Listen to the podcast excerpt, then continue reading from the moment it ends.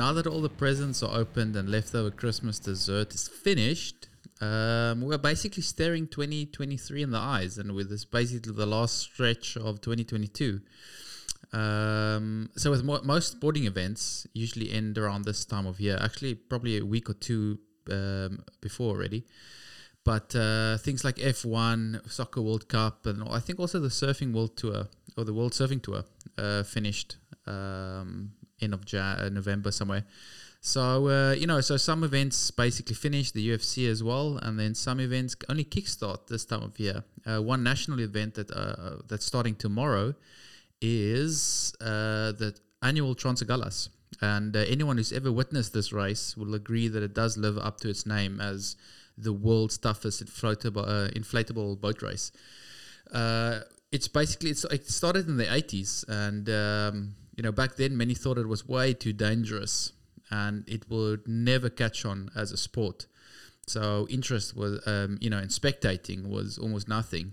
Uh, yet the organizers back in the 80s went you know went forward to actually hold the first event with uh, something like just over 30 inflatable boats, uh, rubber ducks, as we as South Africans know it. And tomorrow, uh, 34 races later, um, you know, uh, it's been uh, transformed into kind of like a world class event, attracting teams from, you know, all around the world, but as, far as Russia, to actually come down to South Africa and compete for the title. So it's pretty fucking gnarly. I've had the opportunity to see it um, quite a few times in different locations because basically what it is it's it's a race it's a 700 kilometer race that's broken up into four days uh, and these four days are broken up into stages so um, anyone who's familiar with the garden route uh, the race basically tomorrow morning it starts in nature's valley which is just north of Plett, if I remember correctly. So anyway, so day, day one is one of the long hauls of the event, which is uh, just under 190 kilometers uh, from Nature's Valley down to to uh, Mossel Bay. So that's basically 12 hours on a rubber duck. So um, you can imagine the pounding that your organs take, you know, trying to um, fucking um, pilot that boat for 12 hours non-stop. Obviously, they we have kidney belts, but regardless of that, uh, you know, I think you should be, you need to be fucking fit to be able to to handle that type of uh, punishment. Uh, anyway, so uh, day one is quite a long haul, and then they get to you know the end of the stage where then um, I'm not. I think each day there's still um, beach racing that happens after this fucking long haul. So that's day one. Day two is a shorter distance of um, 86 kilometers from Mossel Bay to Still Bay, and then again I think there's some beach racing going down, and also even night racing.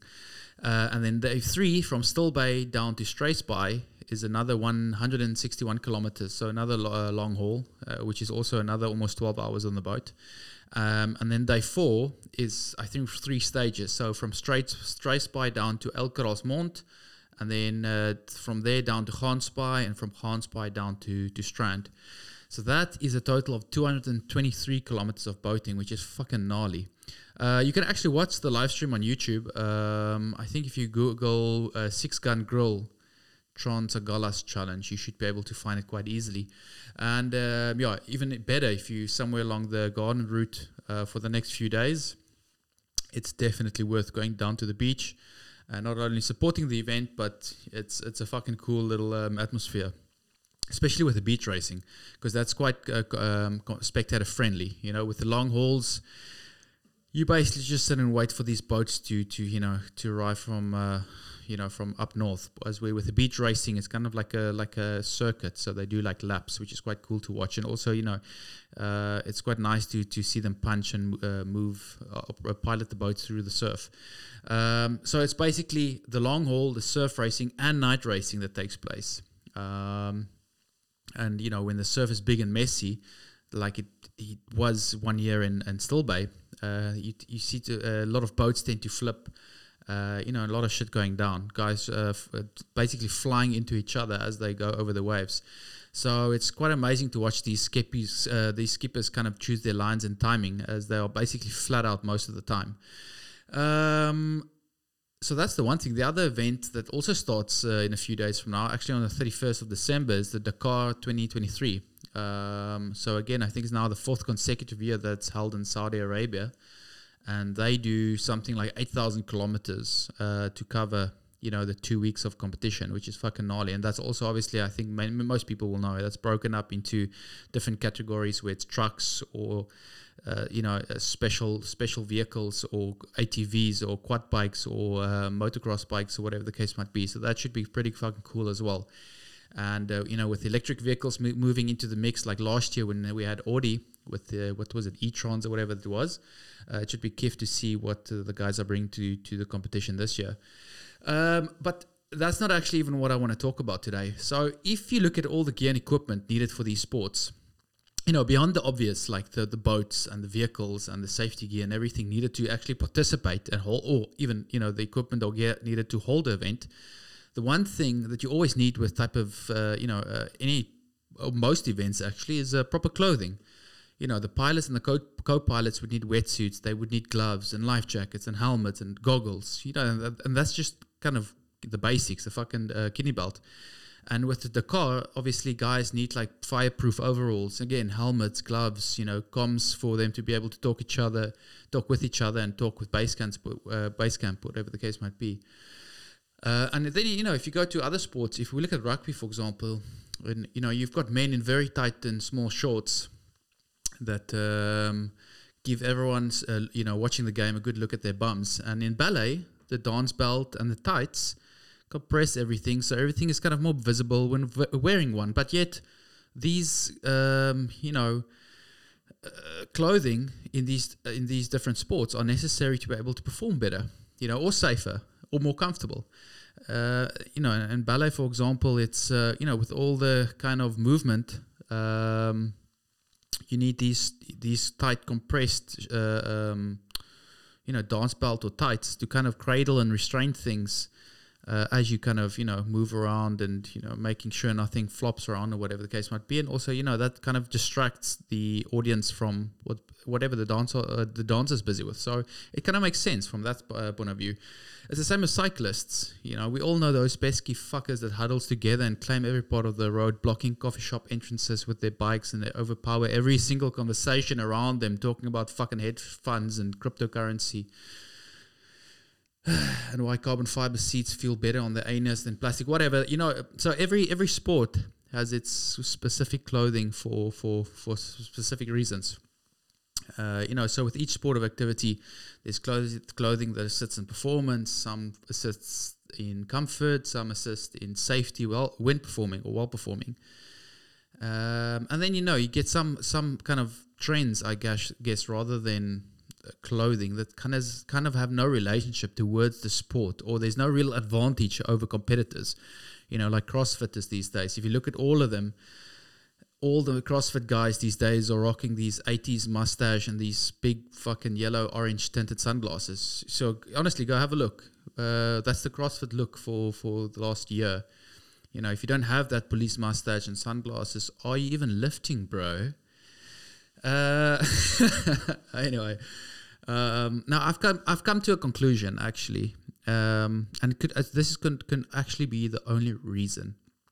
Real hardened South African men actually only watch rugby, especially Springboks, in hopes that Faf du Plessis will drop his pants and parade around in his South African flag themed Speedo. 100% convinced. I think this is it. I fully believe that all those male Springbok supporters lived through Faf and his Speedo because they're not man enough to wear one themselves so they they froth basically an entire 80 minutes of you know rugby game in hopes that the camera will show the guys in the locker room celebrating in their underwear, especially Faf in his speedo. Because why would South African men be so fucking fearful of a speedo? Be so fearful of one? You know, I mean, in Europe, men wear them at the beach with the same confidence that South African men wear their khaki shorts to the Houdini Spa pool. It's fucking crazy. And for most men, a speedo is the smallest suit they've ever tried on and in some ways it resembles a, a woman's bikini, which does really make sense, you know, because in America, in Europe, in South America, men have been wearing this the fucking speedo without stigma for years. Um, actually, my favorite speedo story surrounding South Africans is uh, many many years ago when I was working uh, working in the Red Sea um, as a as a dive instructor. We had this big group late, uh, coming in late afternoon, so uh, we had to kind of prep a lot of equipment and you know um, it was known that they were coming, they were from South Africa. So I was in charge of giving briefings in Afrikaans Uh, so anyway, so was, we all sat around. It was probably six or seven because it was quite a big group. Six or seven of us kind of hanging around. Uh, the, the other instructors, all Israelis. And um, anyway, so this big group arrived, and you know, one by one, they had to sign the, you know, the waivers and um, all these nonsense, the paperwork, basically. But while I'm kind of sitting around, um, all of them speaking Afrikaans, uh, all of them there basically it's usually you know you've got all these south african groups that goes to to jerusalem for the via dolorosa and you know kind of doing all these religious walks and trips and whatever. But the funny thing was like while they're sitting there observing you know looking at all the instructors or divers israelis in their eyes you know the the the amount of insults that came from them was pretty fucking incredible. Cons- you know, considering that they are there for religious reasons in Israel, yet they're sitting here kind of insulting the Israelis about this one's ass being too big for his speedo and that one's ass being too flat for her speedo. So anyway, so they were going for on for probably good half an hour before I started my briefing, and obviously they were quite shocked when I st- when I started doing to do the briefing in Afrikaans, and they realized that I was sitting amongst them the whole time listening to all this bullshit that they were talking. But anyway, so you know, it just um, it just kind of adds to to to to my point here. Um, and I'm not, you know, when I speak of Speedo, I don't, I, I don't really mean Speedo the brand. I just mean, you know, men's brief or swim briefs or whatever the the proper term is. But you know, when when you speak of Speedo, um, everyone kind of knows what you mean, though. Um, you know, so if you're at a public pool to do your daily laps or to soak up the sun, um, or even just to you know get a tan, um, a speedo makes sense. Um, you know, in South Africa, you might be mistaken for European simply because of the speedo. It's it's funny how people make assumptions. Um, you know, back again, back next to the Red Sea, uh, when I was living there, I was always mistaken for French or Russian or gay. As you know, it seems like these were the only guys who ever wore speedos with pride. It seems. But uh, as a diver, I, I, wore my speedo just uh, because it was, you know, it was comfortable. I can get out of my wetsuit easy and I can get into a wetsuit quite easily, um, you know, without needing to go hide or go to the bathroom to get dressed. So um, even in both seasons of Survivor, I was fast as fuck, boy. Uh, my minimal drag of my speedo gave me like an extra five kilowatt and a modest extra five newton meter of torque in, in every challenge. So, um, you know, when, whenever I wore my speedo, which was all the time, you just couldn't catch me. I was just too fast. Um, And you know, when it got time to camp or to go to fish and hunt for food, boom, I was ready. So it's truly versatile. You know, it's uh, it's uh, speedo is as versatile as a pack of fucking zip ties. It's incredible. Um, sure, obviously it's tight, it's tiny, you know, and it's a low rise, but you know, it fits my lifestyle. It fits my, you know, my uh, activities, my water sport activities. And I'm not trying to show my package, uh, but I also do accept that it's there. And, you know, I don't think I should be ashamed to be a male with features. Fifty percent of the population is male. So what else do you do? You know, tuck tuck your shit in between your legs and shuffle into the water like a duck running from danger. I don't know. Uh, I, actually I don't know. South African men will likely, you know, go swim in heavy camo shorts with their Leatherman on their hip, an ostrich leather belt holding everything in place, and even fucking drown with all twenty pockets filling up with water before they even attempt to try out a bugly sm- uh, bu- uh, budgie smuggler a while back, actually, like a year ago, I shaved my hair, uh, you know, to like a brush cut to number one. And, uh, you know, and then usually whenever that happens, and I think everyone who ever uh, shaved their hair would kind of relate to this, for the next few days, you just keep rubbing your skull with kind of carefree happiness because it just feel you just feel faster and lighter and just you know things are just easier and that's exactly how it feels to swim in a speedo you know and anyway board short tan lines Boardshort tan lines looks exactly like Gautengas when they take a slow drive next to the beach with their windows up and aircon on. It's just fucking ridiculous. So the reason why I mention all of this is yesterday I went for kayak up the river.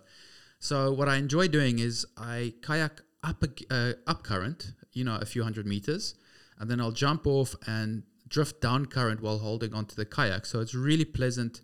It's obviously a bit of work in the beginning, but you know, re- quite rewarding once you kind of drift effortless down river and you can just enjoy the views and you can even fish if you want to. But anyway, so I was just kind of drifting next to my kayak and I counted, I passed 14 boats who came idling past me up, going, you know, going upriver. And out of the 14 boats, 11 of those boats had some weird comment about me and my Speedo. So, I mean, it's weird. Just imagine. Fuck, people people don't really understand how much sound travel over water and downwind, obviously, as well. So, 11 of the 14 boats that passed me commented on this guy who's minding his own fucking business, drifting down current in his Speedo. Now, you know, I'm going to take a wild guess and say that perhaps most of these people drive with their windows up and aircon on while they take a slow drive next to the beach, but that's just a wild guess. Anyway, so imagine if those individuals actually spend the same amount of energy it took to think of a negative comment, you know, towards a speedo and use that same energy to slow down fucking climate change or help the kids in Africa who digs up fucking lithium or you know risking their lives for a dollar or taking that same energy to help find suitable shelters for abused animals. I was actually surprised that we are heading into 2023 and still the church does not allow people in speedos to get a free pass. So here's the solution. Um, i think women girlfriends boyfriends and parents should all buy their son or their husband or relative a speedo let's end the stigma and all fucking get uh, these Ford and Land Cruiser owners into Speedos and show them the freedom that these Speedos offer. Even if Faf had to retire from rugby and mass produce a Speedo themed Speedo, just for all of these Speedo phobia, uh, phobian fucking people to get into one, that's what needs to happen. You know, fuck, we can even get a Speedo with a Solidariteit logo on the back or like a massive Toyota logo or even a picture of you, you know, of uh, on your recent holiday at ATKV Hartenbos. Because you can't kill the Speedo fans. You should rather just join them. Anyway, so for today, I think the top tip of the day is buy a boyfriend, buy a husband, or buy a son a Speedo for his, Chris, uh, for his birthday or next Christmas. So that by next year, this time, everyone could be drifting down river, enjoying the view, and having the freedom of what a Speedo offer.